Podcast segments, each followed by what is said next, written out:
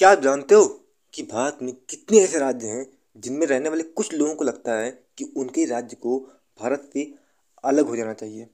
क्या आप जानते हो कि कितने रिविलियन ग्रुप्स हैं भारत में? क्या आप जानते हो ऐसे कितने ग्रुप्स हैं या विद्रोही ग्रुप्स हैं जो कि हथियार उठा चुके हैं सरकार के खिलाफ या जनता के खिलाफ या भारत के खिलाफ? वैसे मैं नहीं जानता कि आप मेरी बातों को कितना सीरियसली लेते हो, लेकिन मैं चाहूँगा कि मेरी बातों को सुनने के बाद या कहूँ इस पॉडकास्ट को सुनने के बाद, इस टॉपिक पर थोड़ा बहुत रिसर्च आप ज़रूर करें। मेरा एक दोस्त है, जो कि काम करता है या कहूँ पढ़ाई करता है एक गवर्नमेंट मेडिकल कॉलेज में। वहाँ पर एक बंदा आता है अपनी वाइफ का इलाज के लिए। ऑब्वियस सी बात है, वो गरीब था एंड कम पढ़ा लिखा था। दैन मेरे दोस्त ने कहा, देखो अभी स्ट्राइक चल रही है तो अभी मैं इलाज नहीं करा पाऊँगा, लेकिन आप चार दिन के बाद आओ, मैं इलाज करा दूँगा। ठीक है? चार दिन के बाद वो बंदा तो नहीं आता है, लेकिन चार दिन के बाद उस बंदे का फ़ोन आता है। एंड वो कहता है कि भैया, अब रहन दीजिए, अब मेरी बीवी मर चुकी है, अब उसके होने या ना होने का कोई मतलब नहीं है। सो इस बात का धक्का मेरे दोस्त को काफ़ी दिन तक लगा, एंड इस बात का अफसोस मेरे दोस्त को काफ़ी दिन तक रहा। लेकिन इस केस में क्या मेरे दोस्त कुछ कर सकता था? ऑब्वियस ये बात है, वो क्या ही कर लेगा, वो सिर्फ़ एक स्टूडेंट ही तो है। अब आप सोच के बताइए वो इंसान जो गरीब है कम पढ़ा लिखा है उसकी नज़रों में यहाँ पर विलन कौन है? नॉर्मल की बात है मैं आपको नहीं बताऊँगा कि ये कहानी मैं आपको क्यों सुना रहा हूँ लेकिन आप समझ जाओगे कि ये कहानी मैं आपको क्यों सुना रहा हूँ। Everyone, this is Vikas Singh. I am a soft skill coach and my today's topic is philosophy of अलगाववाद आई नो अलगाववाद का नाम सुनते ही हमें कश्मीरी अलगाववादी नेताओं का नाम याद आता है लेकिन अलगाववाद सिर्फ़ वहाँ तक सीमित नहीं है उसके आगे भी बहुत कुछ है। एंड नॉर्मल सी बात है, हमारी चर्चा आज की उसी बारे में है। वेल आई होप आपने एक बात सुनी होगी कि जब हम लोग कुछ काम करते हैं तो लोग कुछ ना कुछ तो कहेंगे ही। एंड अगर लोग कुछ ना कुछ कह रहे हैं तो हमें हर का रिस्पॉन्स नहीं करना होता है। क्योंकि अगर हम हर एक को रिस्पॉन्स करेंगे तो हमारी सारी ताकत लोगों को रिस्पॉन्स करने में ही निकल जाएगी। लेकिन अगर हम किसी को रिस्पॉन्स नहीं करेंगे तो लोग फिर इतना कोचने लग जाएँगे कि हम अपने आप में ही डिमोटिवेट हो जाएँगे। एंड क्योंकि हम डिमोटिवेट हो जाएँगे तो सीधी सी बात है फिर हम काम भी नहीं कर पाएँगे। सो so, हमें रिप्लाई करना भी है एंड रिप्लाई नहीं भी करना है। एंड इनके बीच में बैलेंस को मेंटेन रखना है। एंड मेंटेन रहेगा तो ही चीज़ें बेहतर रहेंगी या फिर कहूँ हमारे मुताबिक रहेंगी। सो so, नॉर्मल सी बात है आज के पॉडकास्ट में हम इसी बारे में विचार विमर्श करेंगे। और हाँ शुरुआत में मैं एग्जाम्पल्स दूँगा फिक्सन का, या कहूँ मूवीज़ का। क्यों? क्योंकि मैं नहीं चाहता कि कोई अफेंड वगैरह हो जाए एंड किसी को बुरा लगे तो मैं फिक्शनल एग्ज़ाम्पल लूँगा।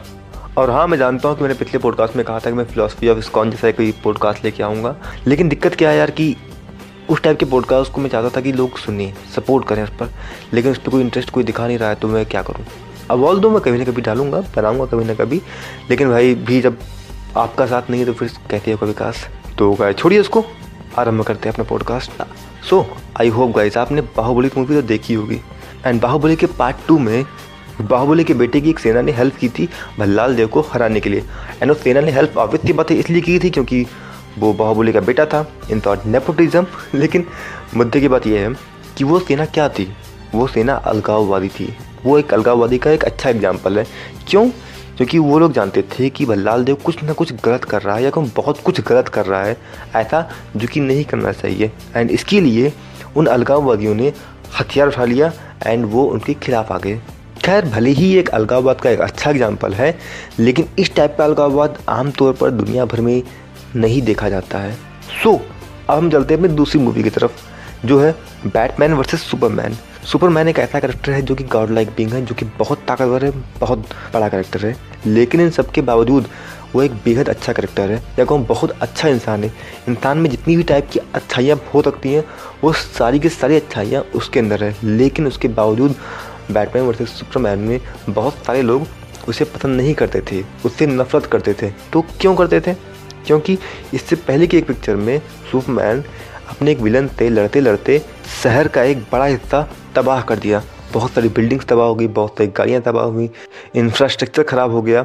इसके अलावा बहुत सारे लोगों की जान भी गए, बहुत सारे लोग अपाहिज भी हो गए। जिसकी वजह से बहुत सारे लोग सुपरमैन से नफरत करने लगे। यहाँ सुपरमैन गलत नहीं है, क्योंकि भाई वो तो दुनिया को बचा रहा था एंड ये कोलेट्रल डैमेज था।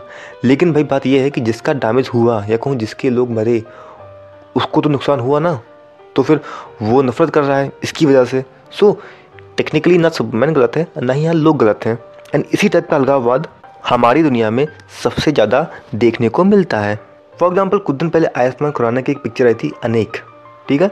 एंड इसके ऊपर मैंने एक पॉडकास्ट बनाया था एंड मैं समझाया था कुछ बातें कि जो पूर्वी भारत के राज्य हैं, वहाँ पर क्या हो रहा है कि वहाँ पर जाना मुश्किल है, वहाँ की ज़मीन ठीक नहीं है। एंड ऑब्वियस ये बात है, काफ़ी लंबे वक्त से वो इंडिया से काफ़ी कटा कटा रहा है। एंड वहाँ का कल्चर का भी डिफरेंट है। तो कई बार लोग अपने कल्चर को सिक्योर करने के चक्कर में भी नहीं चाहते हैं कि लोग यहाँ पर आएँ। एंड जब वो लोग यहाँ पर आते हैं तो क्योंकि वो लोग चाइनीज़ जैसे दिखते हैं तो हम लोग उन्हें चिंकी या चाइनीज़ करके बुलाते हैं। मज़ाक मज़ाक में कोई सीरियसली कुछ नहीं कहता है, लेकिन चीज़ें कई बार हर्ट कर जाती हैं। सो वो लोग क्या है कि अलगाववादी हो गए इस सबको देखते हुए। अभी इस केस में गलत कौन है? या कहूँ विलन कौन है? विलन सिर्फ़ सरकमटांसेस हैं, बाकी कोई विलन नहीं है। लेकिन वो लोग अलगाववादी बने।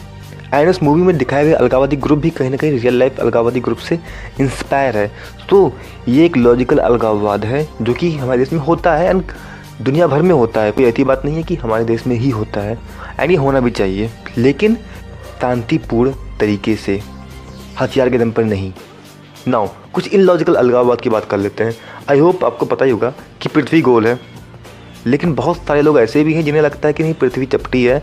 यार आज की डेट में इस बात का कोई सेंस नहीं बनता कि पूरी दुनिया चपटी है एंड सूरज पृथ्वी चक्कर लगाता है इसका कोई सेंस नहीं बनता है। लेकिन आज भी बहुत सारे लोग ड्यू टू रिलीजियस माइंड मानते हैं कि हाँ पृथ्वी तो चपटी ही होती है पृथ्वी गोल नहीं होती है। सो so, हमारे समाज में कुछ इस टाइप की भी अलगाववादी हैं जिनका कोई मतलब नहीं है लेकिन बस हैं ये लोग। सो so, आप अपने शहर के आसपास, आप अपने देश के आसपास, आप अपने राज्य में देखिए कि किस टाइप का अलगाववाद है। क्या वो अलगाववाद लॉजिकल है या फिर इनलॉजिकल है? हो सके तो उस पर एक्ट कीजिए। आई नो मैं जानता हूँ कि ये मेरे लिए बोल देना एक और बात है एंड आपके लिए करना एक और बात है, लेकिन फिर भी यार कोशिश तो करनी पड़ेगी। नाउ अब बात करते हैं भारत की सबसे बदनाम अलगाववाद, जो कि इस्लामिक अलगाववाद या कहूँ कश्मीरी अलगाववाद। नाउ ये सबसे ज़्यादा बदनाम क्यों है? क्योंकि इन्होंने जेनोसाइड किया था कश्मीरी पंडितों का। एंड इसका लॉजिक ये था कि ज़्यादातर रिसोर्स पे या फिर ज़्यादातर ज़रूरी जगहों पर इनका ही हाथ था या फिर ज़्यादातर संपत्ति पे इनका ही हाथ था सो हमने इनको मार के भगा दिया।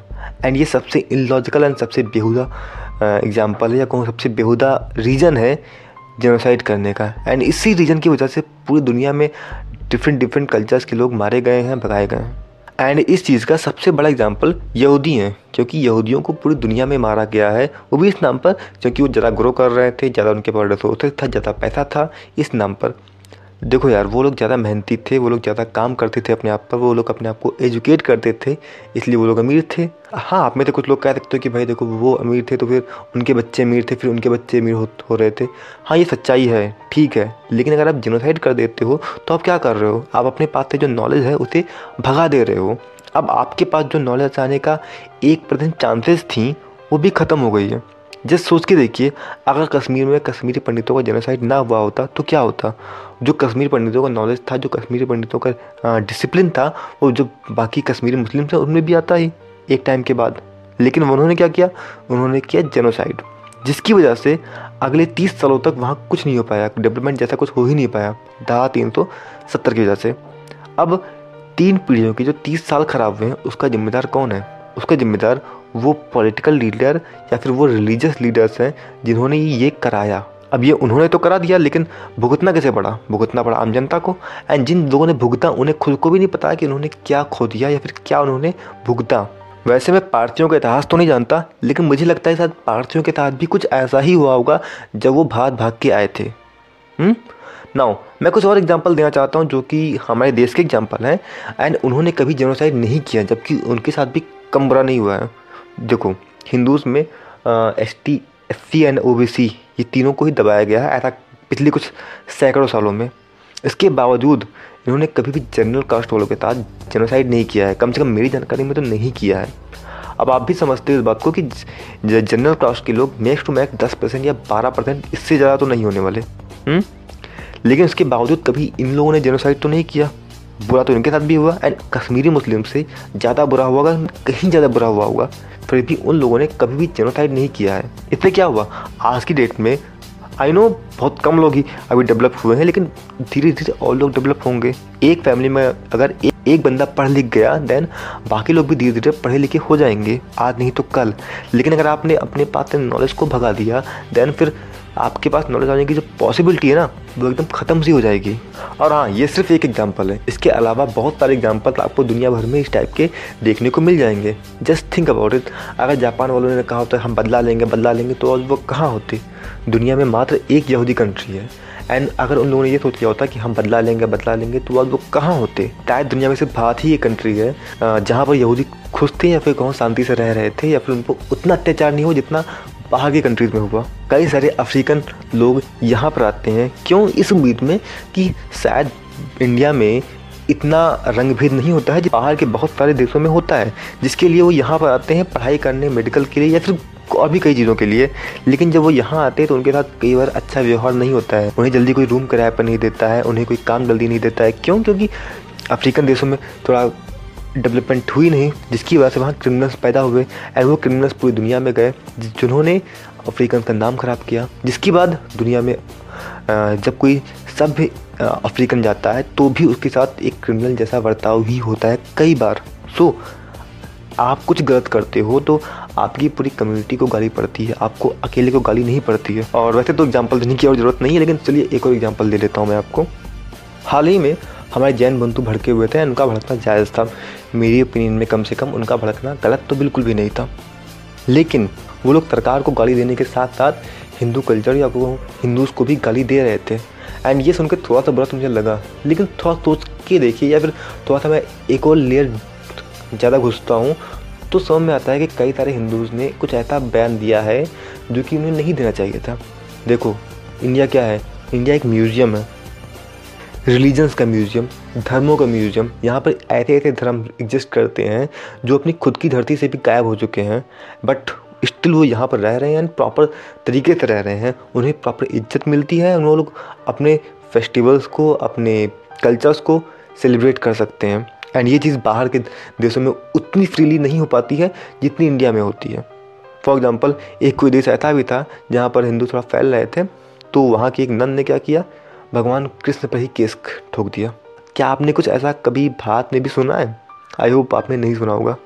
सो so, जैसा कि मैंने अभी भी समझाया इंडिया एक म्यूज़ियम है रिलीजन्स का। सो so, हमें कहीं ना कहीं थोड़ा सतर्क होकर बोलना चाहिए। अगर हम एक बड़ी पर्सनालिटी हैं अगर हम एक रिस्पॉन्सिबल इंसान हैं रिस्पॉन्सिबल जगहों पर बैठे हुए हैं तो हमें कुछ भी ऐसा नहीं बोलना चाहिए जिससे किसी और को इनसिक्योरिटी हो या किसी और को बुरा लगे। एंड कई बार इस्लामिक लीडर्स ऐसा कुछ कह जाते हैं जो कि उन्हें नहीं करना चाहिए। फॉर एग्ज़ाम्पल कई सारे मुस्लिम टीचर या कहूँ कई सारे इस्लामिक स्कॉलर्स क्या करते हैं, कई बार आतंकवादी बन जाते हैं या फिर आतंकवादी ग्रुप के साथ इकट्ठा हो जाते हैं। अब उनको आप कैसे डिफेंड करोगे? नहीं कर सकते ना। सो इसका रिज़ल्ट क्या होगा? लोग कहीं ना कहीं मुस्लिम्स के ही खिलाफ आ जाएँगे। जैसा कि मैंने बताया ना, लोग काले अफ्रीकन के खिलाफ जा रहे थे ना, वैसा ही कुछ मुस्लिम्स के अगेंस्ट जा रहे थे। नाउ हिडन अलगाववाद। आमतौर पर अलगाववादी होने का जो इल्ज़ाम है, बाकी रिलीजन्स के लोगों पर ज़्यादा लगता है। हिंदूज़ पर एक हिसाब से नहीं लगता है। क्यों? क्योंकि ये टाइटल लेने के लिए बहुत सारे लोग ऑलरेडी एग्जिस्ट करते हैं भारत के अंदर। आमतौर पर हिंदू अलगाववादी नहीं कहलाते हैं। लेकिन इस दृष्टिकोण से देखा जाए तो हिंदू तीन टाइप में बांटे जा सकते हैं। कट्टर हिंदू सेकुलर हिंदू एंड फिर मेरे टाइप के बीच वाले हिंदू, जो कि ना प्रॉपर कट्टर हैं, जो कि ना प्रॉपर सेकुलर है. नाउ कट्टर हिंदू के विश्वास ये है कि मुस्लिम्स को भगा दो इस कंट्री से. क्यों? हाल ही में भी एक घटना हुई जिसमें एक इस्लामिक संगठन ने क्या करी? धमकी दे डाली कि हम राम मंदिर को उड़ा देंगे और वहाँ एक मस्जिद बनाएँगे. जस्ट थिंक अबाउट इट लोग उससे भड़केंगे ही भड़केंगे. मुस्लिम के खिलाफ आ जाएँगे एंड देन जो इस्लामिक संगठन है वो क्या चाहते हैं? यही तो चाहते हैं. एंड ऐसी बातों को ढाल बनाकर कट्टर हिंदू कहते हैं, नहीं, इन्हें भगा दो. एंड इस टाइप की एग्जाम्पल्स की भारत में कोई कमी नहीं है. फॉर एग्ज़ाम्पल आपने बहुत ही फ़ेमस हुआ था ये किस्सा जहाँ पर सत्तर परसेंट मुस्लिम आ गए थे एंड उन्होंने कहा कि नहीं, अब हमें दूसरे कल्चर्स के लोग यहाँ पूजा पाठ ना करें, हमें डिस्टर्ब होता है। इस टाइप की बात उन्होंने कर दी। तो इस टाइप के एग्ज़ाम्पल की कोई कमी नहीं है एंड इसकी वजह से लोग चाहते हैं कि नहीं ये लोग एग्जिस्ट ना करें। मनु मर जाए, मनु भगा दिया जाए, जो करना करें। नाउ सेकुलर हिंदू का ओपिनियन क्या है? उनका ओपिनियन ये है कि हाँ समाज में कुछ बुरे लोग होंगे, लेकिन जितने बुरे हैं, उससे कहीं ज़्यादा अच्छे लोग हैं। क्यों? क्योंकि क्या हुआ कि एक बंदा जिसको हज जाना था तो वो जा रहा है हज पैदल। And a so called Muslim country जो खुद को मुस्लिम का मसीहा कहता है, वो मुस्लिम कंट्री एक इंडियन मुस्लिम को नहीं जाने दे रहा है। क्यों? ये कहेगा कि उनको सिक्योरिटी थ्रेट है, या फिर उन्हें कोई सिक्योरिटी रीज़न से नहीं जाने दे रहे हैं। एक अकेला भारतीय कैसे बाईस करोड़ से ज़्यादा की आबादी को नुकसान पहुँचा सकता है? नहीं पहुँचा सकता ना, लेकिन अभी नहीं कौन समझाए? सो so, इस टाइप के एग्जाम्पल्स की भी कोई कमी नहीं है भारत के अंदर। एंड ऐसे एग्जाम्पल्स को लेकर सेक्युलर हिंदू चाहते हैं कि नहीं ऐसा नहीं ऐसा कुछ नहीं हो सकता है। या फिर ऐसी कोई दिक्कत नहीं है। एंड नाउ की बातें हम लोग का ओपिनियन तो कहीं ना कहीं इनके बीच में ही आता है। नाउ जैसा कि मैंने कहा था इस पॉडकास्ट का कोई खाता कंक्लूजन तो नहीं होने वाला लेकिन हाँ एक बात मैं कह सकता हूँ। आपके देश में आपके राज्य में आपके शहर में किस टाइप का अलगाववाद पनप रहा है? क्या वो लॉजिकल है? अगर हाँ देन हो सके तो उस पर व्लॉग बनाइए, उस पर वीडियोस बनाइए, उस पर पॉडकास्ट बनाइए। आमतौर पर लोग यूट्यूब पर क्यों जाते हैं? पैसा कमाने के लिए। एक दो महीना मेहनत करते हैं एंड एक दो महीने के बाद जब मेहनत नहीं कर पाते हैं या आपको पैसा नहीं कमा पाते हैं तो वो छोड़ देते हैं। आप चाहिए बनाइए उसके ऊपर वीडियोज़ एंड देन लोगों को अवेयर कीजिए कि नहीं, ऐसी दिक्कत नहीं है। हाँ दिक्कत है तो ठीक है, अपने स्तर पर आप क्या सोल्यूशन निकाल सकते हैं या फिर क्या बातें कर सकते हैं, वो कीजिए।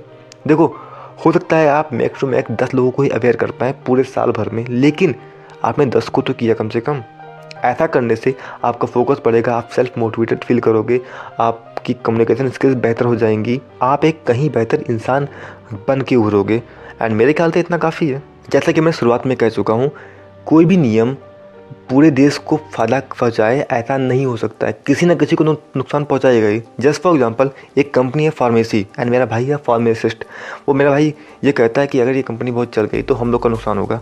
वो फार्मासिस्ट वाले क्या गलत कर रहे हैं? नहीं। वो लोग तो कुछ गलत नहीं कर रहे हैं एंड मेरा भाई भी कुछ गलत नहीं कर रहा है। मेरा भाई भी लीगल काम कर रहा है एंड फार्मासिस्ट वाले भी लीगल काम कर रहे हैं। लेकिन इन दोनों का काम कहीं ना कहीं एक दूसरे के विरोध करता है, या फिर एक दूसरे को दबाता है। ठीक है? ऐसा ही कई बार बहुत सारे नियम बनते हैं। जिस वक्त जब आरक्षण। ठीक है? आरक्षण कोई बुरी चीज़ नहीं है। वो अलग बात है कि हम लोग को उससे नुकसान पहुँचता है, हम लोग को भी दिक्कतें होती हैं, लेकिन इससे बहुत सारे लोग को फ़ायदा भी पहुँचता है एंड बहुत सारे लोग को ज़रूरत से ज़्यादा फ़ायदा भी पहुँचता है। तो ये सच्चाई है समाज की, लेकिन भाई हम ऐसा नहीं कर सकते कि इसकी वजह से हमें नुकसान है, इसलिए हम बंदूक उठा लेंगे। नहीं, ऐसा नहीं हो सकता है। ऐसा नहीं करना चाहिए हमें। तो I hope you understand what I mean to say and okay guys that's all for day and be ya intellectual guy